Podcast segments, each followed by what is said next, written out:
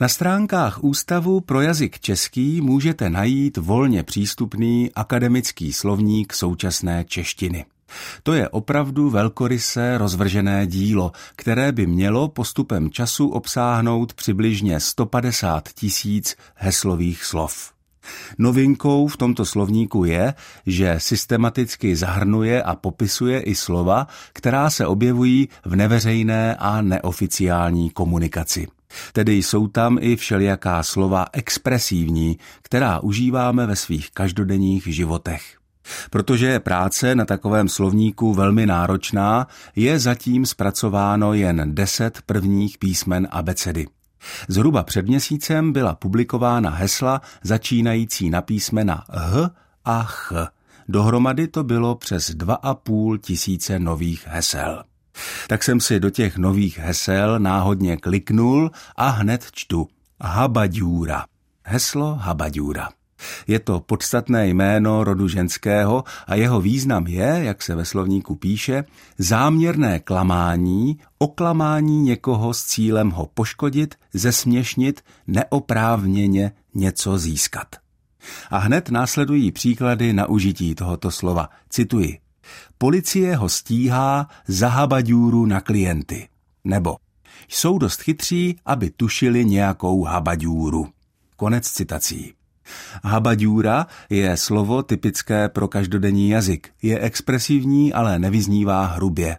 Ale třeba do právnického vyjadřování by se nehodilo. A to i přesto, že habadjúry jsou vlastně jedním z důvodů, proč existuje právo. Čím propracovanější je právní systém, tím méně habadjúr by na světě mělo být. Akademický slovník současné češtiny samozřejmě nemůže podávat informace o původu slov, jako to činí slovníky etymologické. Konkrétně u slova habadjůra jsem nenašel výklad ani v Rejskově, ani v Machkově nebo Kopečného etymologickém slovníku. Ale řekl bych, že tu bude souvislost se slovesem habat, které se tady na Moravě celkem běžně používá ve významu chamtivě si něco brát, přivlastňovat, hrabat si to nahromadu. A ta druhá část, tedy díra, bude určitě nějak souviset s opravdovou dírou. Ta jednak přirozeně vzniká při hrabání, jednak tu může být asociace s tou možností si něco neprávem přivlastnit, s představou nějaké díry v právním řádu nebo prostě v soudnosti a opatrnosti toho, koho chci přelstít. Na jehož účet chci habat, což je možné i s moravskou měkkou koncovkou habať. Slovo habadjura je v akademickém slovníku současné češtiny, který vzniká v Ústavu pro jazyk český, zapsáno hned ve třech variantách.